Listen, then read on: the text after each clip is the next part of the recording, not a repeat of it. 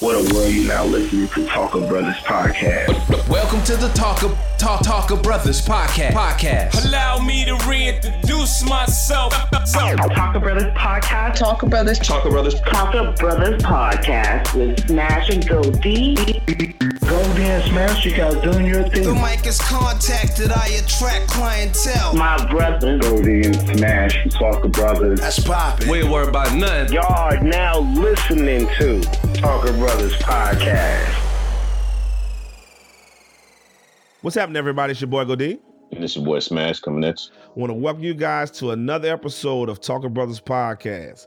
Smash, it's been, I think we've been slacking. I think because we launched another podcast with another podcast in the works, I think that we've neglected our own baby, trying to raise trying to raise two other babies.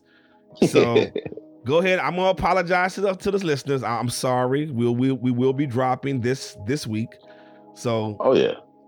It's not I wouldn't say neglect though. I, you know, we we were we put our own we were what we weren't selfish. We put our own thing to the side to help out others. So okay. I wouldn't say we neglected. We just was uh lending our We didn't change Expertise. her. We didn't feed her. she running all in the streets. hey, you, you know, we we grew up as latchkey kids. So, you right. know. Find your way. Grow up. So but listen, nah, but it's all good though. but listen, I have a creative that that I really enjoy. Um, following her on Instagram, I really like listening looking to her, li- listening to her lives, and and just delving into her mind. Her, you know, her name is Moniece Mitchell Sims. Um, she's an expert wordsmith. Um, she's a 2019 Producer Guild of America Diversity Fellow. Um, and the list goes on. I'm not Moniece, you know, love you to death. I'm not about to go through all that, okay? Read it, man. She's an Hey. award-winning poet and playwright. Hey, if you read it, She- if you read it, we'd be here all day. It's, I- it is long, but listen, I I, got want to you. I want to give you your That's flowers. I want to give you your flowers, folks. Right. Go to MoniceMitchellSims.com and the sister has she's diverse in we're talking about playwright, we're talking about movies, we're talking about as a journalist, we're talking about as a as a writer. She covers Yep. it all. She is totally multi multifaceted. And I just had to have her on the show because I want to pick her brain to see how how she thinks and how she operates and and just let the listeners see how who you are because I I, I know um we have a lot of female listeners and I think it'll be mm-hmm. really empowering for them to hear your thoughts and your process like throughout this climate. So there's your roses. Yay! Thank you so much. Thank welcome. you. Thank you. Thank you. so how have you been? How have you been through these times? Like I was telling y'all right before we got on, I'm taking this day by day, man. I'm just, you know, just when you think you got a handle on things, then another monkey wrench gets thrown at you. Mhm. I mean, you know, I was just starting to understand how to go to grocery stores, stand six feet behind people, you know, get my stuff together. Right. And I got my mask on, and now the governor done shut down LA again. So I just, you know, Mm. day by day. Today was good. So Right. thank God for that. Yeah. And what did you call this man? That's called what? What's that? She said you Oh, live- life. That's called life. Life, life, Life. right, right. It, Yeah. it just come out of nowhere and hit you. I, Yeah. I we've had you know we go to the groceries in twos. The wife and I go to the grocery store in twos, and that's only because people don't respect that distance. They don't. They don't. Nah, so nah. we go in the grocery store. We only going to shop with one basket, but we take two. So when we Mhm. check out, Yep. I put one behind me. She put one in front of her, and we stand in the middle to make that space. And it's it's Mm. Ah, okay. it's tough. It's like you, so you gotta you gotta make things up just to make sure that people res- respect respect my boundaries, please. If you don't want to save yourself, I want to save me. right. Yeah. Exactly. Exactly. Got people protesting wearing masks. I, I can't don't understand that. I don't. I Me don't. neither.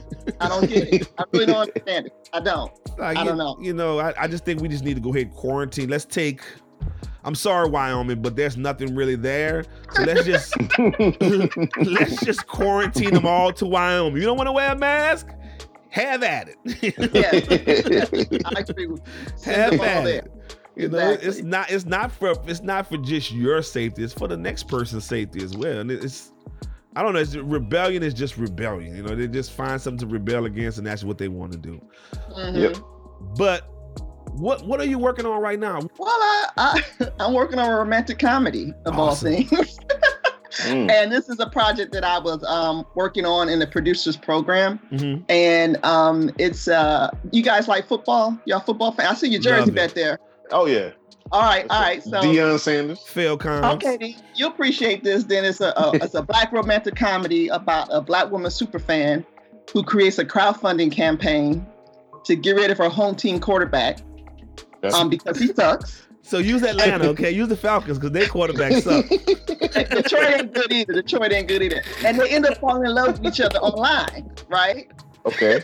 So as you've got male with black folks, basically set in the world of, of football. Right. and uh and and that's a light movie um because I grew up loving romantic comedies. I mean, like I can quote just about everything from When Harry Met Sally, and I just love the whole genre. Even though I'm primarily a drama writer, Uh-huh. but I was inspired to write this because my husband is from Chicago.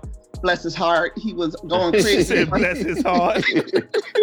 he, he was going crazy watching the Bears screw up once again, not make the playoffs. And I was like, I was like, babe, why don't you just calm down? Why don't you just create a crowdfunding campaign and get rid of them? And he was like, huh, good idea. I said, it is a good idea. For both of us. Yes, I know, I, right? wrote, I wrote the script, but I also did some research and fans have been doing this. They've been trying to get rid of kickers and all types of folks. Mhm. Fans are serious about their sports teams. So um, I just had a lot of fun writing it and, and telling it from a black woman's perspective because you never get to see that, you Right. know? And um, sisters love football just as much as y'all do. And Oh um, yeah. And they are just as passionate about it and knowledgeable about it. So this is I want to do. We haven't had a love and basketball in forever. So yes, That's that's what a, I and that's a. That's what I want- classic. My yeah, my favorite rom com is Hitch. That's my Yep. favorite. that's a good one. Yeah, I like Hitch. That's my like favorite. Hitch. I can watch that over and over and over again. Okay, listeners, don't tell nobody that. I got a little soft side there. But that that's my that's my favorite of all. Nah, Hitch is funny. Hitch, Hitch is funny. I like love, Hitch. I love that movie. That's one one of my What's your favorite? What's your favorite? Um, probably I do watch Hitch over and over again because I like the I like the dance when he's making the pizza and all that. But uh, but um, one of the new ones that I, I kind of like is um I don't know I can't think of the name of it, but it's with um Lucy. Was it Lucy? Not Lucy Lawless. Is it Lucy? Lucy Liu and then um Taye Diggs. It's I can't think of the name. Oh, it's Oh. about these bosses. They're bosses. Yeah, yeah, try to set 'em bosses. up. Yes, yes. Uh-huh. See, I'm Yeah, I not. actually like that one. I'm not gonna Yeah. do this with y'all. You know, 'cause I, I love I love rom coms. I'm I'm I do. I don't have to have my wife with me to watch them. To be honest with See, you. See, that's what I'm saying. See, the brothers like rom coms too. So I'm got I got football. I got Yes. black love. You know. When when should we expect it? Uh, well, hopefully, I mean, you know, hey, you know, production is shut down. Hollywood is completely Yeah, that's shut true. down. That's true. So, you know, I'm in negotiations right now um, with a production company. Hopefully, we can get it rolling and get it set up someplace. And when the world opens up again, we'll shoot it. So I don't really know. and and that's the that's the one called Sack, right? Yeah, that's it. Yeah. Yeah, Zach. Okay. Cool. Okay. Yeah, I'm I'm looking forward to it. And, a little rom com. I had to sit back and decide. I that's the ones I come in the man cave and watch by myself. See, you do it too. See, I, I thought. See, what y'all ashamed of? Why can't y'all just watch rom coms with your woman? What's up? Sometimes you know. I don't know. I watch so much TV and so Yeah. many movies that she just can't keep up. Yeah. You know, and, oh. and if and if I had to pace myself to her pace, we then watch nothing. I, yeah, your- yeah, right. Everything just fly past me. But she loves, and this is crazy, and I don't know. She loves medieval, anything that's medieval. So Mm. anything medieval, she'll drop whatever she doing to watch it. There's something on Netflix. It's a Turkish, um, medieval. Turkish. Yeah, Okay. Turkish, and it's, it has subtitles, and I mean, the Turkish Mm. put in work. Now, if you want to get funded, you might want to call Turkey and, and get you some funding because they putting out every they putting out hundred episodes per season. It's like Okay, all right. like, Hey, are you to see what really show you talking watching this many episodes? that she watches it Religiously. religiously. Like I'm like, okay, I can't break away. so With the subtitles, no, no, that's that's a commitment right there. People say that, but like I watch, I watch every show, every show in subtitles because what I've learned is that I don't know if the actors go away from the script, but the subtitles have something in there that sometimes the actors and actresses don't say. And so it makes it Hmm. more interesting. I'm like, oh, they were supposed to say that, but the actor improved it. So I find I watch all my uh, movies now with uh, subtitles, no matter whatever they are. Okay. um no. Ask my wife. It it closed caption is on all the time. I don't. time. I can't read that All the fast. But they'll be on All the time. They'll be on scene three, and I'm still reading what they said on scene one. well, it's definitely a skill set to be able to, to read subtitles and watch the movie and keep up. I mean, like a funny story. My husband and I used to live um, in Koreatown. I hate to say that now, but that's what it's called. And uh, it's an area where it's mostly you would think you were in Korea. Honestly, you're in the middle of LA. Right. But I mean, everything Korean grocery stores, uh, movie theaters, everything. So we were in a minority in Koreatown. We got so excited because there was a movie theater that opened up and we didn't have to drive 15 minutes. So we were like, oh, yes, we can walk to the movie theater. We walk over to the movie theater, we walk in and nothing but Korean people. And we're like, okay. But, you know, everything else, the popcorn and the menu was in English and stuff like that. So we thought, okay, fine, not a problem. They're looking at us like, what y'all doing here? We're like, "Hey, we came to see a movie. And we saw that um, uh, the movie with, um, uh, well, I just, it just went out of my head. Uh, dang, I got I got no name title of the movie because it won't make sense to tell you the story. Don't um, you hate it when you draw a blank right when you try to? Dang, that's horrible. Um. Anyway, it's a movie that's very complicated to pay attention to. It was uh, uh, where you know the time, and they were going to different different um, levels in time and stuff like that. Uh-huh. Um, Leonardo, Leonardo DiCaprio with Inception. Except oh, Inception. Yeah. Inception. So we walk up in there, Inception's on the title, you know, go into the movie theater. We sit down, popcorn, drinks, everything. And it comes up in Korean. Now, Inception is a hard ass movie to follow anyway. right. Yep. And reading the subtitles along with it. Oh my God, my brain was in overload. I was so exhausted by the time the movie ended.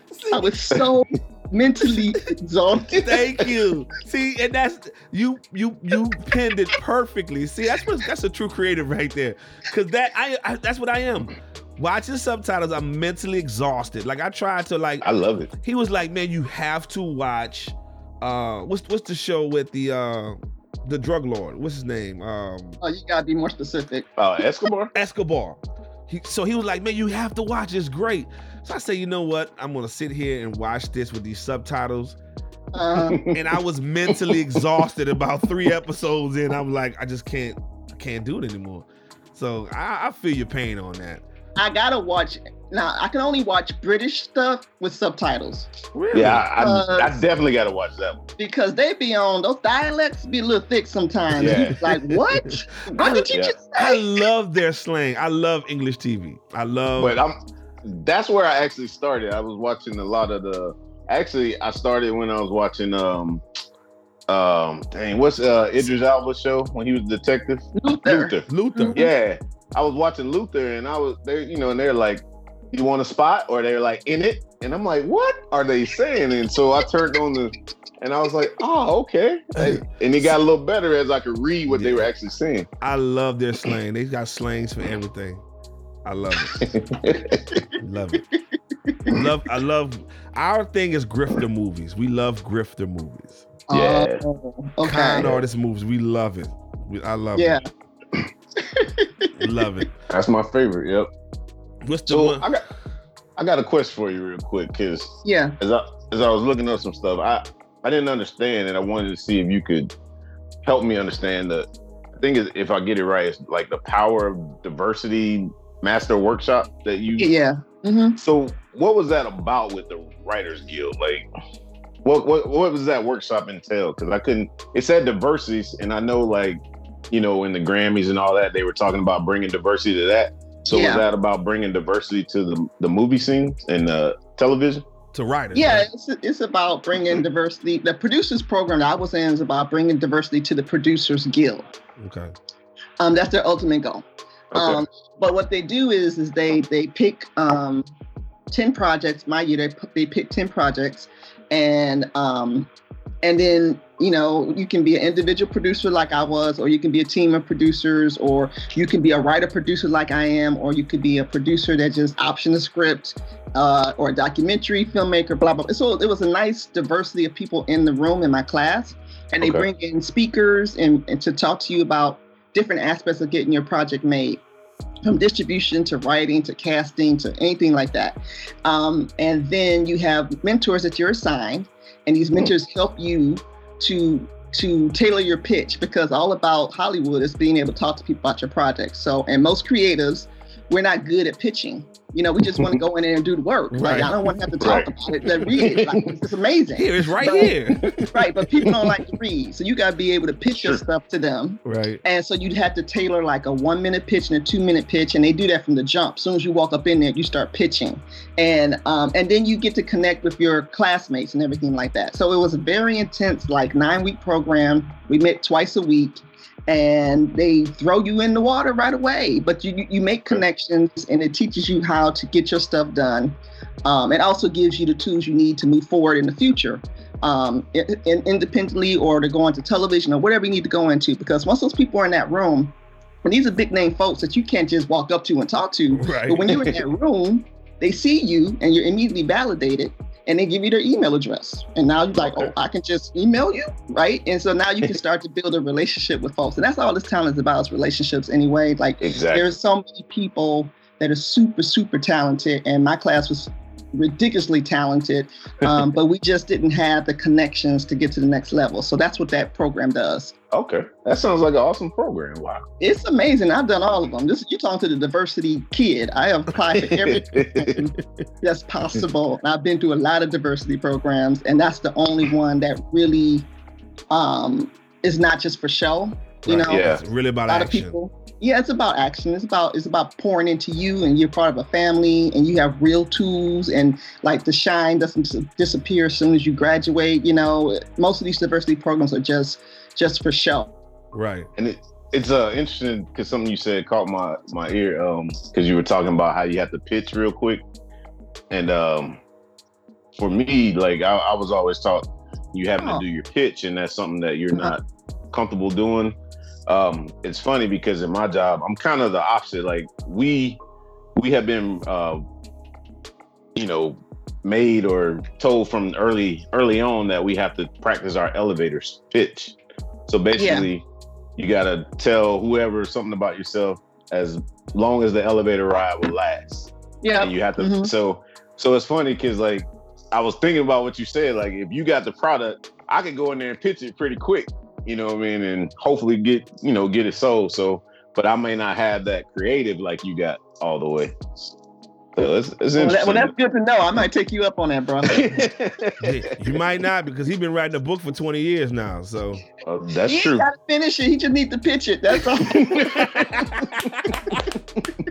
we gonna fake it till we make it, goddamn. Smash. They That's agree. No, I gotta get to work. That's funny. Oh, So now, so now that we on the topic of, of diversity, yeah. what? When, when was when was your first? What was your first? What year was the first time that you got paid for doing what you're doing? Whoa. Uh, Gotta tell her her age. That's how you get a woman to Yeah. tell her age. yeah, you set me up. Yeah, you set me up. Um, well, I, I was I have to go all the way back to when I was actually in high school. Honestly, um, I, I've been a journalist since I was 16. So wow. Okay. I got paid when as a journalist when I was 16. Yeah, I read Um, that. and um and that's really when I started making money was as a journalist, working at different newspapers and stuff like that. That's what enabled me to be able to go to film school because I fulfilled my mother's uh, her directive. I was getting paid to write, so I said, now I'm getting paid to write. Although as a journalist, I'm gonna do what I want to do. So I went to film school without telling her. I didn't even tell her I got accepted. Really? Um, no, no, no, son. Because when I graduated from from journalism school, I had four job offers. I mean, I, I really could have gone to become a journalist, and but I realized um, pretty much after my first internship that I prefer making up stuff, you know, and I don't want to have to be beholden to tell the story they want me to tell. If I'm sitting there thinking like, I wish she had said this, that's not good, you know, 'cause Right. that gets you in trouble. Right. Um, so I, I applied for um, film school without telling my mother. Um, and I told her I was going after I'd already accepted that I was going and everything like that. So, but I knew if she had known that I was applying, she would talk me out of it. And how you gonna look at four job offers from newspapers and go into a, a go to film school? We have no You know, nobody waiting for you. Wasn't nobody calling for me to do that. She was like, we, we trying to get some money. You trying to give some money. That just don't. But I asked that question because from that point in your career to this point in your career, how much diversity have you seen in that career field? Has, has it has it gotten better? Has it gotten worse? Has it is, is it at a standstill? Does we Stayed do the they just overlook it? Coming from a, a, a not only a black not only a, a black person but a black woman, how how has that struggle been? Uh, well, I, I came into the film game um, during the golden age. Well, I guess this would have been the second golden age, but around the time of Love Jones and when all those '90s movies came out. yes, I that's, mean, that is a Yep. golden age. yeah, yeah, we all thought, we all thought this is it, right? You Right. know, right.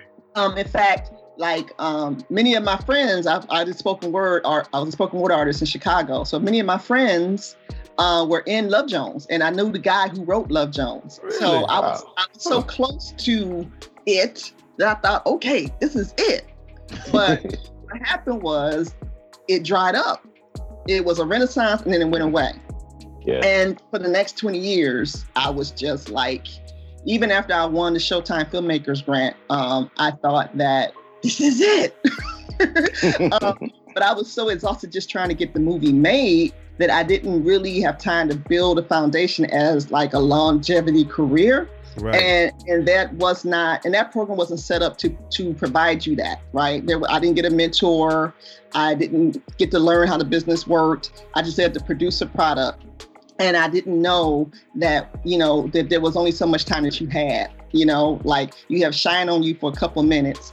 And and then Hmm. um, I was under the thought like, you know, I'm a I'm an artist, so I want my work to be right. And I didn't have the ability of gabbing and networking and stuff like that. So networking terrified me. So I wouldn't network if I didn't have something finished. Right. Right.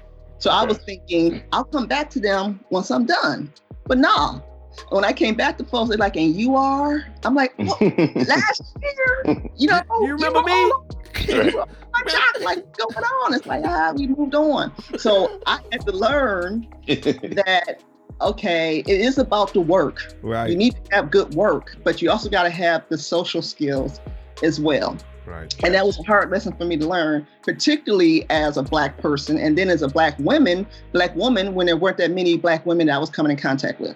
So I wasn't able to even find that sisterhood that I needed. Right. And the brothers Uh. were hanging on as they could. You know, they were like, I'm just trying to get my next thing. Like, I, I'll try to pull you in, sister, if I could, but they couldn't do it either. So for me, it's been a struggle in that um, I haven't been able to find that tribe of people that can just pull you in because it was the whole idea of we got one, right? And you can't, you can't pull in the whole tribe of folks. You know, they just need to make their stand where they are. And you hope that they can leave the door cracked open for you to get in, but it never happens. So that's how I became such a, uh prolific independent producer Uh-huh. and write because I had to do it all myself.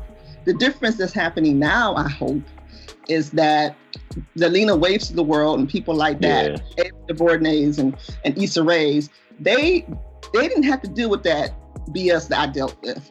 They're coming at this completely different. They're like, we're gonna get all the things done, all at the same time. It's not about like if you're a filmmaker, you can't do TV. That's how it was for me back in the day. Pick a lane, you know. And because, like Yep. you said, I do so many different things, people didn't know where to put me. Right. Like, I don't know what do you do? I don't understand. I'm like, well, I write these things and no, pick a lane. they so try to put you in a box and leave you there. Put you in a box. Yep. And I and I picked film. A lot of my friends that picked TV, they were able to go to work on the Moeshas and the Parkers and stuff like that, the Oh, okay. And even when that dr- dried up, they were out of work. But I picked film because that's where my heart felt it needed to be and it still does. But there wasn't a structure there to um, help people move up. But not like I said, but Lena and Ava and Issa, they're doing all the things now, and they're bringing Yeah. everybody along at the same time because they've built their own, right? And I think that's the difference. We have to build our own because even this moment right now, with calls for diversity and wanting you to get this gig and blah blah blah, the door's going to close again. And if Right. you're not if you're not ready to build Right. your own, I ain't mad. Go get that Warner Brothers money, but bring that money back to your own production company and make ten movies. Thank and Right? see, and that's and Smash. He know he knows I've I've been preaching like I, we're such TV watchers. I mean, it- it's it's almost obscene how much TV and and movies that we watch. Um, but we've always asked that question of like you have Tyler Perry with with this big huge studio Yeah. and and it's like um damn near bigger than what Hollywood has, right? And Oh, I, yeah. I just don't understand, and and, and I'm glad I have you because I can ask you this question because you're an expert on this. Um, why don't the the Issa Raes and and uh, and Alina Waithe, why don't they take that creativity to someone like him and pitch him before they pitch Hollywood? So that we, so that he can kind, so that they can kind of own Hmm. their own before, you know. I understand, want you know, white Hollywood has the money, right? They've always monopolized the movie industry, the TV industry. It's always been a monopoly there. So I understand to pitch it to a Netflix, which is a new avenue now, a new source of income and stuff like that to get your stuff produced. But why don't they throw that pitch to to Tyler Perry? Like Oprah Winfrey has one of the biggest broadcasting networks that that's out here. Why don't they pitch that they pitch that kind of stuff to them? And so that because I would think for me, I would think that because you know my struggle, you know how hard it is in this business, that you would you would give me a better percentage and a better ownership of my my content than than the, my white counterpart would, right? I, I'm waiting to hear her answer. I was reading her face. I'm, I'm, Yeah, I'm looking I'm- at her. She was like, Yeah, "Yeah, but it I'm- all I'm- sounds I'm good. yeah. it all but sounds look, great." Look, everybody's creators, right? So, you know, all creators do not get along. That really? being said, really, Tyler Perry um, is his own industry. And you know, you can feel what how you feel about his content. It, it doesn't matter. I applaud the brother because he built something that no one can ever take away. Right. And and his studio has people, Warner Brothers, Fox. They all shoot there. They all shoot there. So he's got that money coming in regardless. Um, oh, see, I didn't know that. Why? I mean, Oprah, um, Ava is Oprah's girl. So there you go. Sh- They work together. Um, Oh, Issa awesome. and Lena Didn't know that. are are using their platforms as kind of like I see them using their platforms as uh, HBO and Showtime as distribution channels Right. more so uh, than I, I don't know. I ain't seen the you know the contracts. I don't know what the money's looking like, but they're able to get to people through those networks, Showtime. Netflix, um, HBO. But on the other side of that, I mean, uh, Issa is is like all over the place as far as Yep. building companies and and and and on her nonprofit. She's doing her own thing. Ava's doing her own thing. Um, Lena is just churning out movies and and you know TV shows left and right. And I think they're kind of taking a similar approach to Tyler Perry. They haven't built a studio yet, but I wouldn't be surprised if that weren't to happen. Um, so at least now, and then there's the Will Packers of the world as well Well, Yeah. you know, at least now there are a number of people doing this, right? And they're all talking to each other. They all know each other. Right. Back in the when I came up, they they segregated all the filmmakers. I read this article Huh. once, and I don't know if it's LA Times or whatever, but uh, I read this article where all these filmmakers from the 90s that you thought were going to be like huge, they finally got together and they were talking to each other and they were saying like, I didn't even know you.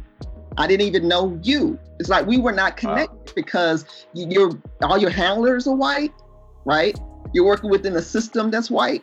They purposely kept them away from each other. Wow. So there was no Huh. way for them to build a bridge to each other. Right. Whereas now, they all talking to each other. They all working together. They all, you know, they're like aware of what each other's doing. They support each other. You know, they're they're pitching, not they're, they're sharing each other's stuff that's going on. You know, it's a completely different thing. So Yeah. I think what you're saying is happening. It's just happening differently okay. than uh, just going to Tyler Perry. Because Tyler Mm. Perry's own, you know, he can write a play and a movie and a TV show in a week. Wait, he did. Don't say he can. He did He it. does. does. and he gets that stuff out. So right. he's Yeah. his own machine. Like he don't he don't need nobody come board. He like, I got this. I got my brand. I got my own got ideas people. and all that. I don't need phone. yours. I'm yeah. good. I ain't trying to spend none of his money. So, you know, um, that's the difference in what I see that's happening is that that no, they're not just doing the one off like that we were taught to do. Like you, they, Right. they're not picking lane. They they like, Okay. like my lane is this, and, and I'm doing this, this, and the other. And by the way, I also have a coffee shop in Leimert Park. You know, just stuff like that. Just Right. things that are are they are, have multiple streams of income, multiple streams of storytelling um, mul- multiple platforms to distribute their content. I think it's very smart what they're doing, and um, and and and like I said, that's the difference today. And that that leads me to this next, to my to this next question is how has how has information and media moved so fast now? Yeah. Um, how have how has it changed you as a creative in your industry to be able to churn out the content that you want? Does it pressure you to to move fast with the times, or you try to pace yourself? Okay, I'm, I'm gonna do it this way, and no matter how fast everything else around, because you may have your counterparts that they're putting out this, they got YouTube uh, content going out, they got they got their social media content going out, they have their Mhm. traditional outlets going out. How how are you you you using this this time and space to your to your advantage? Well, finally, you know what I've always done my whole life: tell stories across platforms and genres is accepted. I'm Right. super excited about this time. You know, as we speak, I am doing a book of the month um, campaign where all the content I've been written for the past 20 years that was not picked up, you know, working as a screenwriter is is frustrating because it really is just a blueprint for a movie that may or may not get made. Right. And if you put all these months and time to a screenplay and it doesn't get made, it's not really technically a sample that you can use. Maybe you can use it to go out for managers or to get a TV show deal or something like that, possibly. But usually just move on to the next one because you got to have fresh content all the time. Well, I just decided that all the stuff that I've been writing, you know, the novels that didn't get picked up, I'm- putting it out. I'm publishing it myself. Right. And because I know how to do that, I can do it very quickly, right? But I'm doing that as well as pitching projects to uh, for my movie, and I'm pitching um, pitching a TV show at the same time. I also have a, um, uh, a audio drama podcast that I've done. So I'm doing all these things across all these that. I platforms was gonna get to right? that. at the same time where when I started, that was frowned upon. Now Yeah. it's normal. Normal, is what everybody does. You got to be able to do more than one thing in this business because you just don't know what's going to hit. You also don't know when it's going to hit, right? Right. And the money is funny because there's so many, the, the, the whole system is broken down. Those huge deals that used to be normal aren't happening anymore. Right. So you can't just depend on one stream of income. You got to have multiple things going on.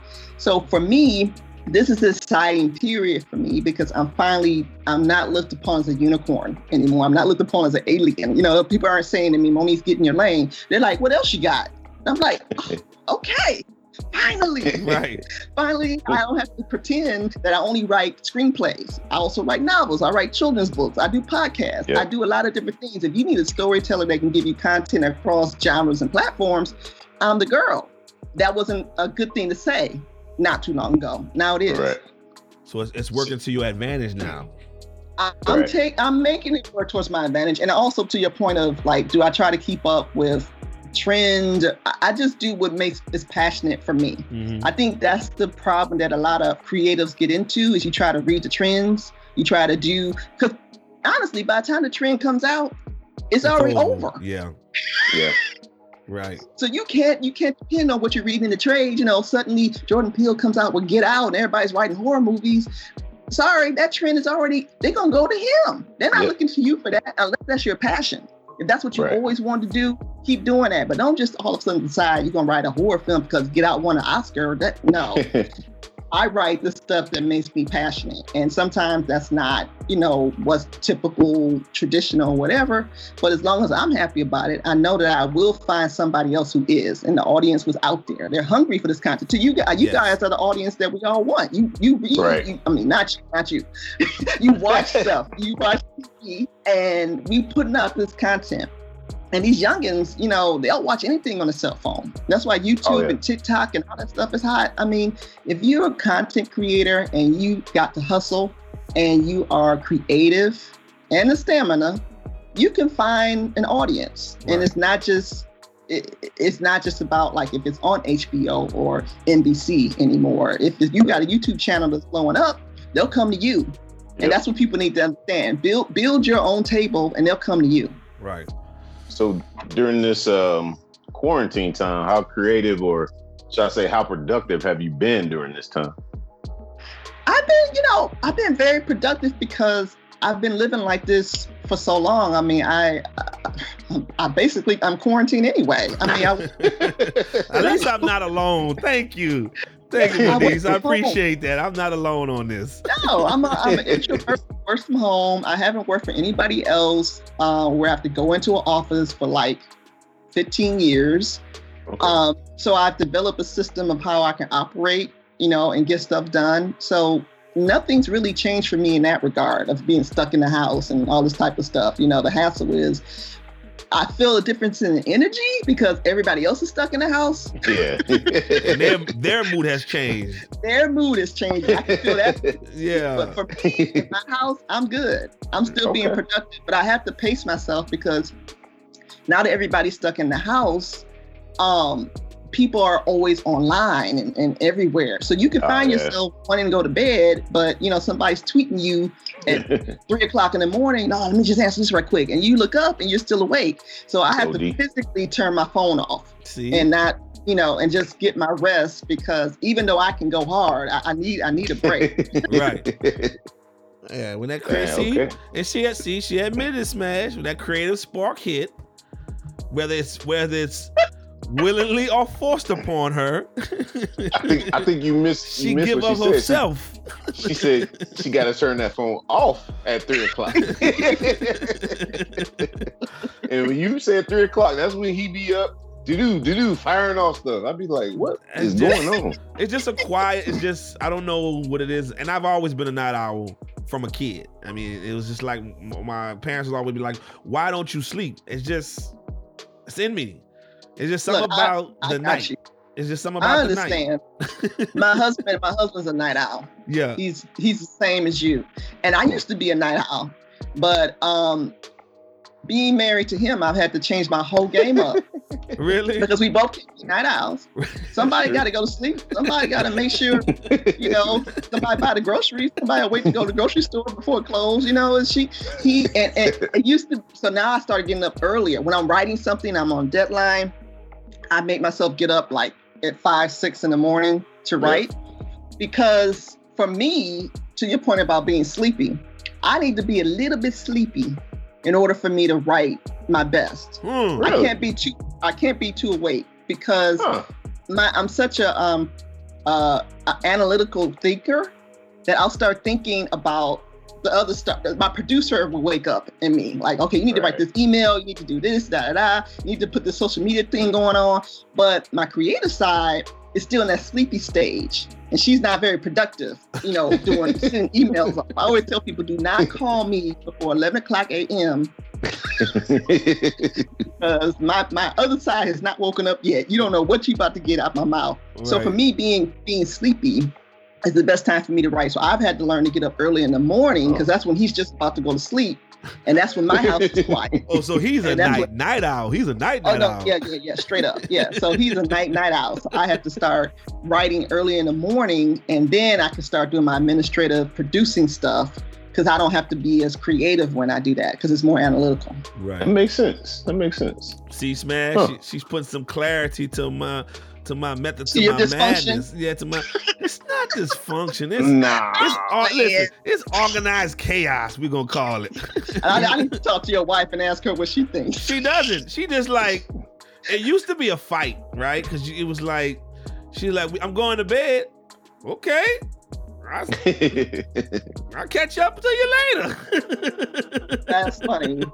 But now, you know, we're 15 years in, so it's just like, you know what? This idiot like to stay up all night. Do do you? I'm going to bed. So, but I just it's just when I'm most creative is in the middle of the night. It's just what it is.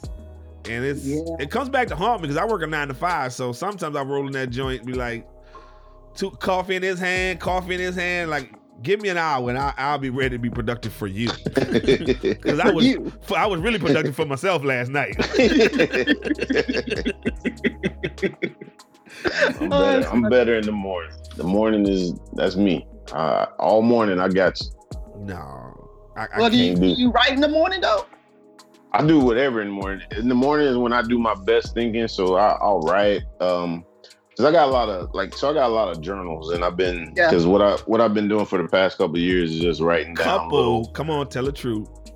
No, I do. I, Cause I got I got them for my daughters. Cause I write down little sayings to them Yeah. and just little little things I want to give them. Just like in my mind, it's a like a book of life that they can look back on when as they get older and Yeah. some advice in times where they may need. So I just write out thoughts at time.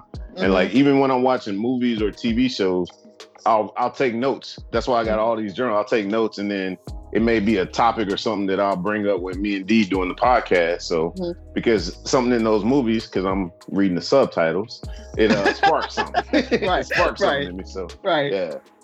So, So, so now that you now that you there, now that you didn't open that door smash, I'm gonna go ahead and get you on wax because initially, right, Monique, Mhm. initially when we started this, it was supposed to be.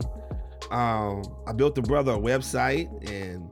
And I said, well, you want to add the blog so you can get your writing and, and, and get all your thoughts and out, out there. You're like, yeah, shit, yeah, let's do it. and and that hadn't come to fruition yet. Now we're almost three years in, and he hadn't penned anything yet. And he Hey. writes. He writes now. Don't get me wrong. He does write.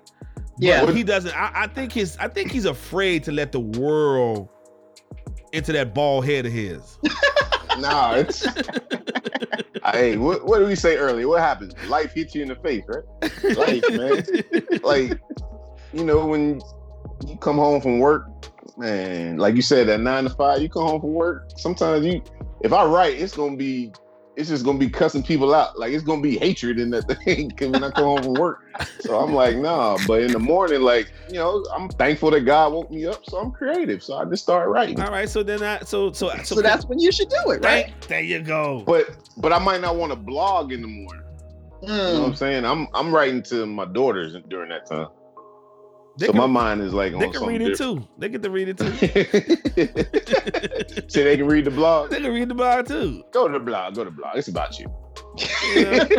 It's all about you. You want to know what I'm thinking this morning? Go read the blog. You see how he's skirting around the, the- around the, the commitment? It's terrible. Well, you know, you got to find the right time. You know, like for me, my my creativity happens in the morning. My administration is straight afternoon. You know, and then um, I usually get tired around 3 p.m. Honestly, Yep, I'm me too. tired. Um, I could push through it, but it, it ain't gonna be right. So I might as well just shut it down. And then I, you know, I stop at three. I walk to the store, do my little errands or whatever, make dinner for me and my husband, and then I watch TV. But usually when I'm watching TV or watching our movie or whatever, I'm always thinking about what I need to be doing or or writing or whatever. And if it's particularly important, like if it really is a pesky idea, then I'll write at night before I go to sleep, even if it's just a little bit, Yeah. just so I have it by my, you know, in my sub- in my psyche, so my, my dream can work that out. Like I don't know what this means, but let me let my subconscious play with it. So I do do might write it out at night so I can work it out in the morning, and then yep. um and then in the morning in the morning if it's still there. Then I'll make myself sit down, like, okay, this means something. Because for me, like, I don't write down everything. Like some people write down everything, but I like to think about it for a minute. And if it if it sticks around, then I know it's an idea that actually has some legs I gotta give. that I'm I interested gotta in. do If I something can this. if I remember it, you know, you have some ideas and you're like, what was that idea? But then there's some ideas you do- you just keep remembering. And I'm like, okay, now that's what I should be writing on. Because you got so many ideas coming, but you can't do them all, you know? Yeah. so you just got to find out when, when, where does this blog fit in into your writing, your natural rhythm of writing, whatever that is. And, and then, like I tell my husband all the time, he's not a writer where he sits down and write. He likes to talk. I'm like, well, you know, just talk to your cell phone Phone, and yeah. just and get that out, and you can have that transcribed, and then you got what you need right there. So there's so many different ways to get writing done that Bing, people just bing, think is bing. one way. Bing, bing, bing, smash idea. You know, right? She's throwing out gems to you, brother. You have no excuse. Thank you for coming on the show, Moniz. I appreciate you. Because I want that part of that brother to come out. He refused to let that out to the world. But, You got back going on. I'm just trying to help the brother out. That's you all. know, so Nah, I, hey, I appreciate it because when uh every, when we have people that have written books or like you like written everything, movies, TV, everything. Um, I like I'm never really like in awe of people or like I never had anybody I looked up to, you know. But like when I meet people that have went out there and done something that I want to do, Mhm. like I they inspire me because I'm like, man, like they they did it. They just stopped talking about it. Like me, I'm talking about it. And I haven't done it, but people like you, y'all have done it, and you're like, just do it. That's what everybody say, just do it. And I'm like, man, so but I still ain't got that just do it part yet. so. he got Reeboks on. He didn't put his Nikes on yet. but uh so so I- I'm curious too because I was thinking about this um when you were talking. So you said Mhm. You you pretty much could have been a, a great jour- journalist, right? oh yeah. hmm So what film, show, or whatever inspired you, or just was something that you just like saw and you were like, I want to do film. Um, she's got to have it by Spike Lee. Hmm. I um he he came to Detroit and he did it was screened at this movie theater it's no longer there and I took my sister to go see it and I was just like in awe. I mean think about when it came out. That like was this that was real Yeah. shock value. yeah, Yeah. Yeah. real shock It was value. such a it was such a shocking thing to see um these black people first of all in black and white and black people and then the and the subject matter Yeah. and Nola yeah. Darling and all that. It was just it was crazy. And then then um his producer did a uh, a talk or something. I don't even know where it was or how I found out about it. And I went to this little tiny little like place, a little hole in the wall, and he gave a talk about how he produced it. Monty Ross. He gave a talk about how he produced Spike Lee and how they met and everything like that. And just listening to him talk, it made me it inspired me. I, coming from Detroit, I was always weird. You know, I'm the I was the kid that was writing. I've been writing plays and all that stuff since I was a kid and poetry and stuff like that. And everybody in my family worked at General Motors or Ford. And, and I was Okay. just blessed that I had my mom and my dad and my extended family who was like, okay, Moni likes to write. Let's find ways for her to be a writer. And that, that took me so far. And the only thing my mother really knew about writing was being a journalist. She's the one that said, you should be a journalist. I know what that is. You can make some money. And so I was like, okay, I'll be a journalist, you know. Um, but I always knew I wanted to tell, you know, creative stories. And so when I saw, um, when I saw Spike's movie, and then when I met him, Monty Ross, I was like, this is it. And so it was in the back of my mind. I just didn't tell my mother because I was just so good at being a journalist. And and it was um, because I'm naturally curious about people.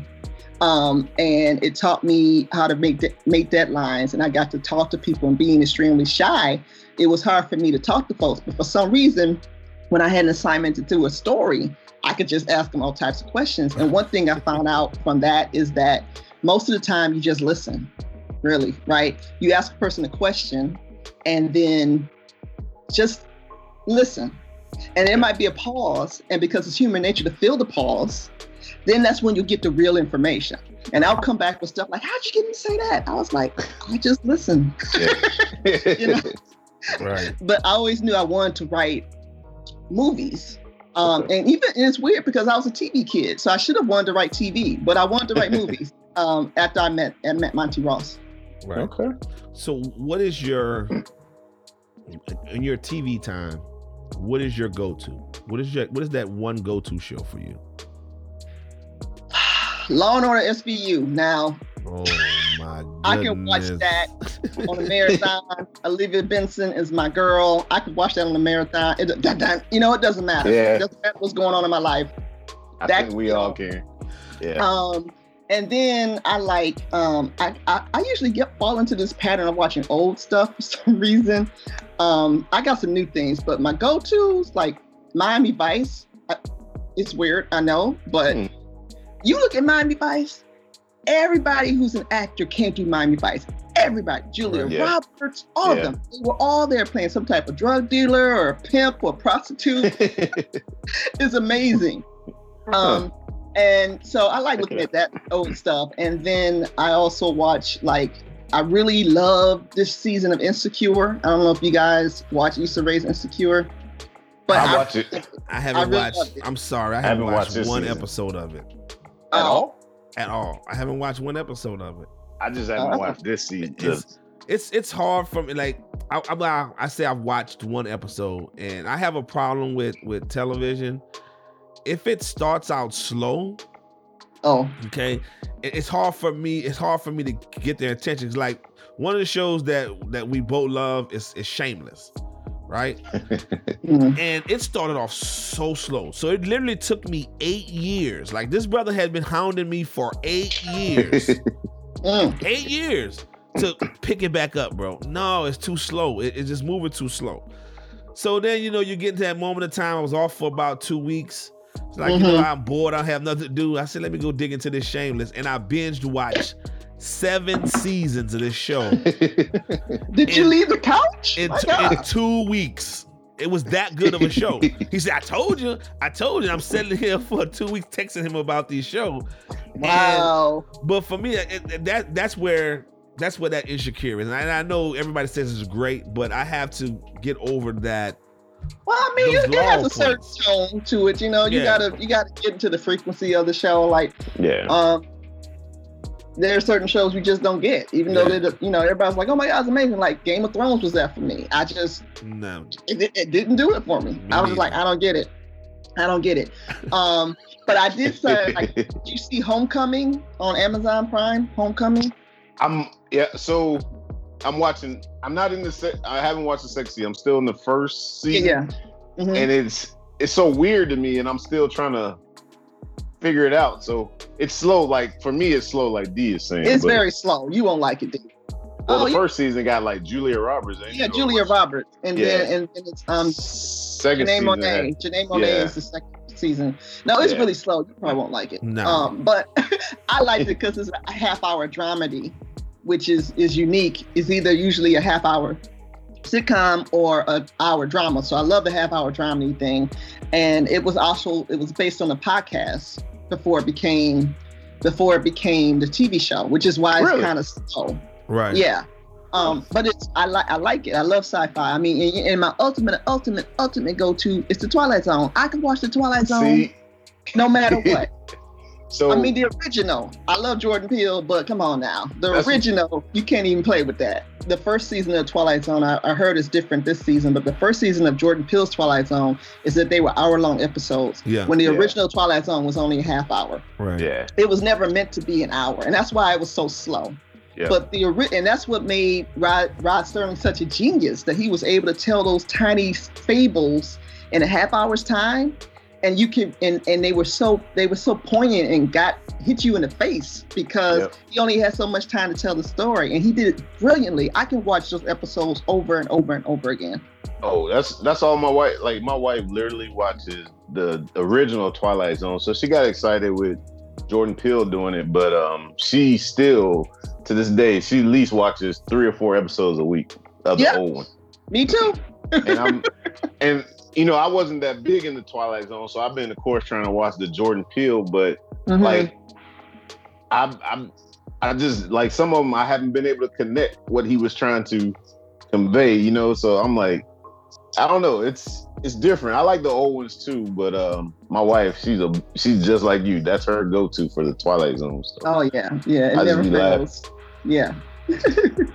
But it's it's a um, it's a good show though. Um, I like Jordan Peele. I think this I think this second season is way better than the first season. But uh, I haven't seen it yet, but I, I heard that it's only half hour episodes, and I'm, I'm Yeah. guaranteeing that's why it's much better. Yeah. and the I think the thing I've I've liked about this um the new one with Jordan Peele is just the actors and actresses that have come through the shows and played on there because I've been surprised to see some people. So it's yeah, he pretty good. they did a really good job in casting. The diversity of the cast was so amazing last season, and I hear it's the same this season. Yep. That's what I really like about it. Like, eh, I mean, people that you, like you said, you never would have seen before. Like they made a purpose. They they intentionally casted people that were diverse and different and unique, and so Yep. um, that adds a whole nother layer to a story. Have you seen Black AF? I have. And what were your thoughts on that since you are in this industry? Because a lot of people had mixed feelings about it. I thought it was funny, but what I, I would like to You hear know, somebody funny. What you think, D? Was it funny to you? I loved it. Okay, there it is. It doesn't matter what I think, does it? And- and- excuse my French. Sometimes you want to see some nigga shit, and that's, That's what I'm just saying. that's just what it is. It's, it's I being mean, him being creative. I, what I liked about it was like, you know, like that, that started off slow for me. You know, Yeah. I don't know Kenya personally, but I know that Blackish was was inspired because of his life. So Right. to see his life um was interesting. Um and and people were saying like, well, we don't need to see this, but I, I just applaud his his his right to tell the story however the hell he want to tell it. You know, Right. and sometimes you just need to like you do what you want to do. Say Yeah. what you want to say it. And, and when I kept seeing, I heard industry people saying one thing, but then I heard regular folks watching. They're like, I love it. I'm like, well, then what the hell? It don't matter Yeah. what I think Yeah. about anything. It don't matter how I feel about anybody. But If his audience it, then what the hell? but one thing, one thing that that I think people missed when he did it, he did an interview with with Kevin Hart, and and one thing that I think a lot of people missed that Blackish was uh, a derivative of his life, but it was a PC version, and course. and he said when when I got to the point of I can say no, that meant I can go out and start creating what I wanted. Right? He was like, I've always I grew up in this type of environment. I'm watching the dope boys, I'm watching the hustlers on the block, and I'm watching with these big fancy cars, and I've always wanted to do that. Right? So now Mhm. here's the here's an opportunity for me to actually put those those creative thoughts of of of what I wanted on film and I get a chance to do it. So it's just I just look at it as the the X-rated version of Blackish. And it was Yeah. like I Yeah, loved yeah. it, you know, because I can't I would never go through money like that. I would never do this half the stuff that he did. But you like I, I wouldn't do it, but I understand. You know, I, I, I wouldn't spend my money on no big chain and all this kind of stuff. But it's enjoyable to see him, you know, in, in his ways. He's so self-centered in himself, and the kids are. And it was dope to see the the, the story being told from the daughter's perspective. It wasn't from out from his eyes. It was from the daughter's eyes, and Right. it was it was it was dope. I, I don't know. I liked it. I, I think it's because it was kind of exploitation of us, but we have so many sides of us as a people. That that's just Yeah. one that's just one part of us, and Yeah. you know, you got sometimes you have to embrace the good with the bad. I love it. Like I said, I yeah, mean, but that he's built his whole career on telling black stories. Yeah. I mean, Yeah. like, blackish stories, grownish. I mean, he got the old whole ish thing down. Ish, Like yeah. he's covering that whole thing. Yeah. You know, and that's his brand of humor. he got That's, that's ish. what I was. I was talking to a friend of mine, and and it's it's great that we can have these conversations now, talking Mhm. about well, I don't like Lena, I don't like Ava, I don't like Kenya, I don't like all these people you can say you don't like means that we have diversity of people making content and telling stories. we finally got it now. It's wonderful. I can Yeah. I can say, look, I'm not feeling Tyler Perry, but I'm a Lena, Lena fan, and we go watch our own, own stuff and come back, have dinner, and be fine with each other. That's a beautiful Right. thing where it's not just one story being told. It's just not like, Right. well, all we got is Sidney Poitier to point to back in the day. That's not Yeah. the case anymore. You know, you can tell whatever your your brand of blackness could go either way. You can be a queer black person like Lena, or you can be Ava, which is like upright, let's fight the power black person, or you can just be a Negro that want to buy sneakers like Kenya. Right. You know, it doesn't it doesn't matter. I love it, Moniz. I, I like love how you did that. That, I like how you did it. that is a highlight. I love it. I love that. That was dope. That was dope. Yeah, it was. Now I do. This may this may not make it into the thing, but I, I just got to ask this because I was Yeah. looking at it when I was researching. Um, it's two things that I, they I, want to know if it's true, but and then if it is true, you got to explain. It says that you can't stand butterflies or bunny rabbits, and you're afraid of black clowns. What? What is that? Oh my God! You And who doesn't see- like butterflies? I mean, Oh, okay, let me explain. And bunny Have you ever rabbits? seen a butterfly? Okay, okay. You don't listen, I celebrate Easter at all. I can't stand Easter. I, I can explain this. I can explain this. Okay. Have you ever seen a butterfly up close? Yeah. Yes. Have you looked in its face? yes. No. You, I used to You catch them as caterpillars. I I see. I used to catch them as Oh, you like- caterpillars and you- keep them in a insect- bottle. And uh, you know, insect lives matter. I keep talking.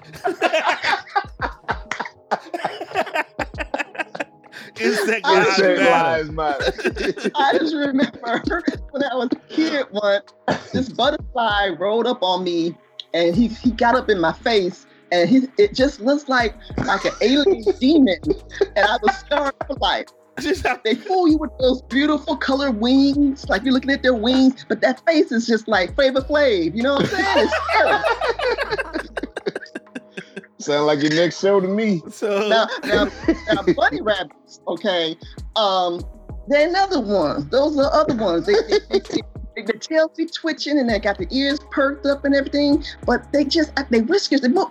They, they remind me like the crackhead of animals. They're just too nervous. You know what I'm saying?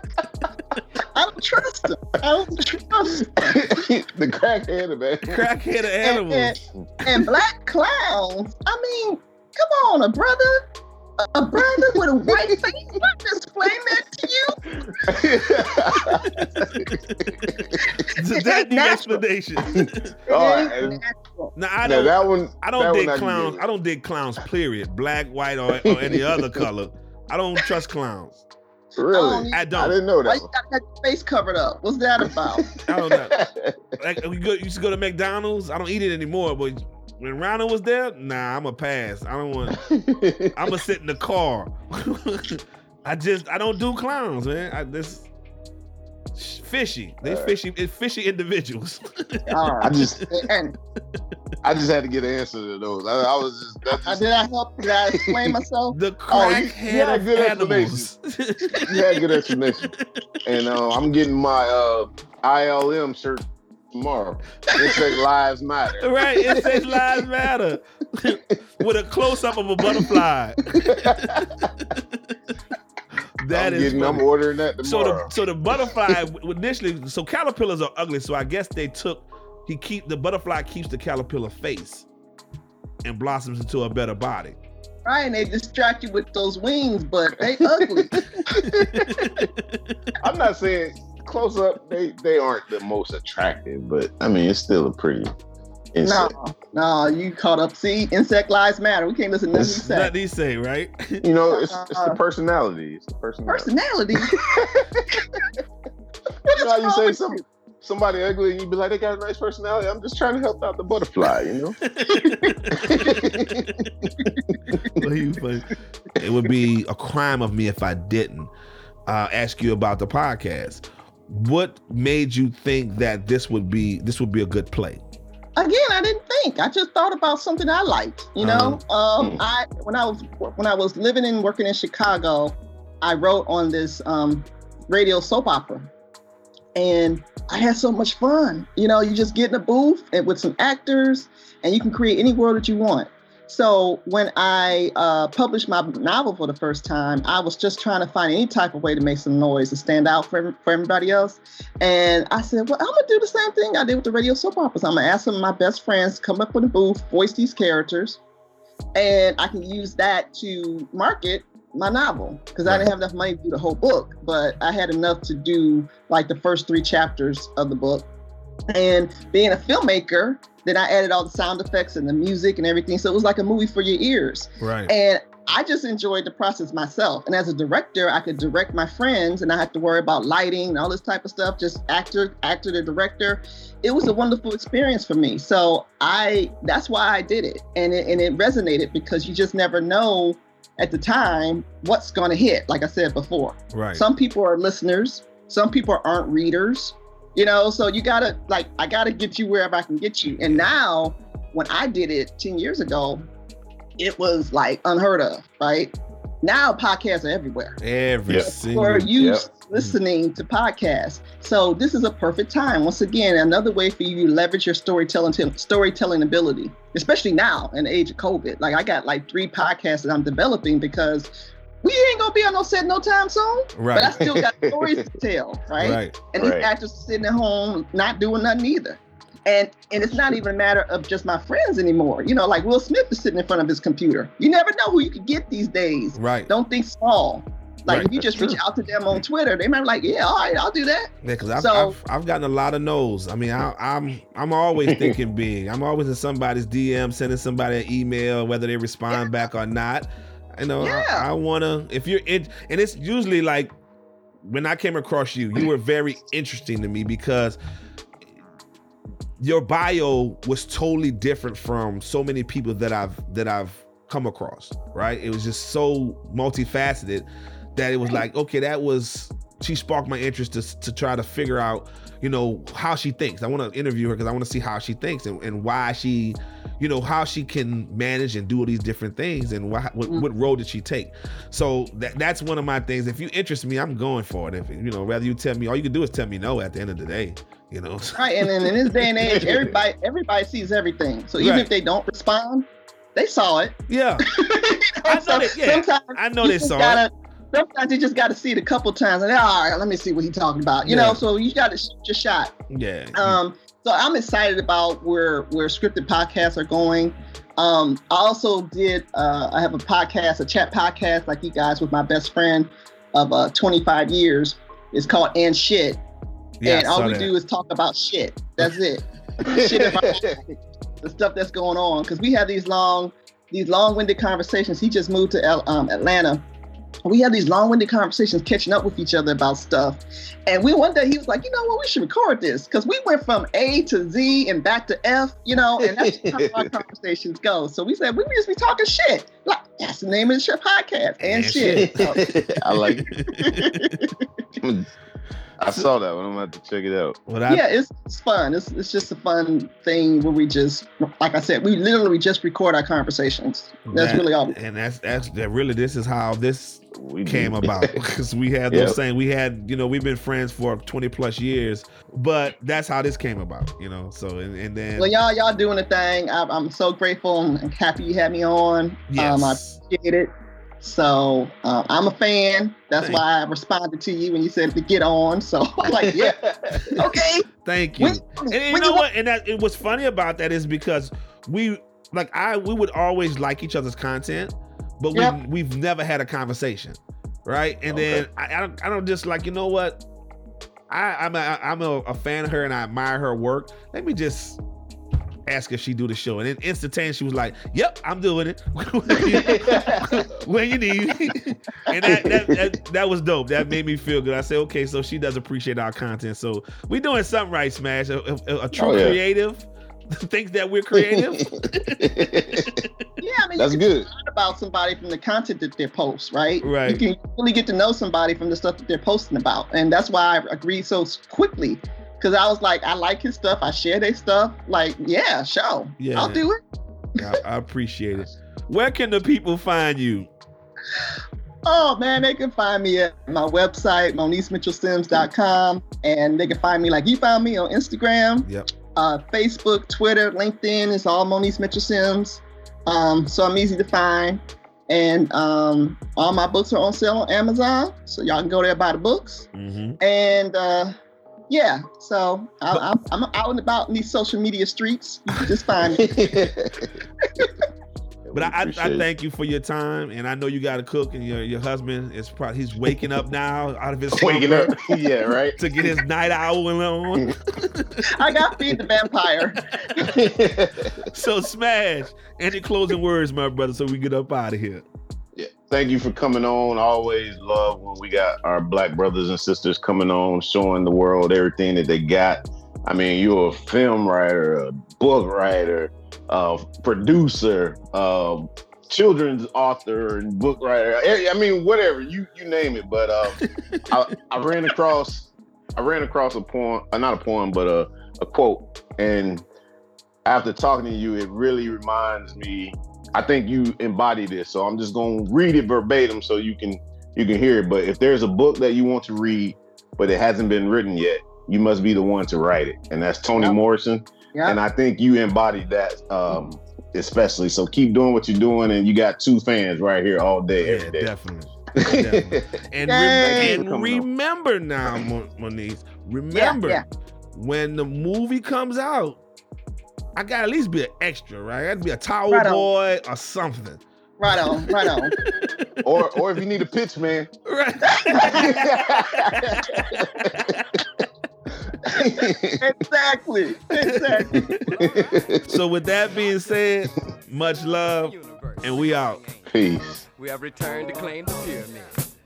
Partying on the mothership. I am the mothership connection. Getting down in 3D. Grooving.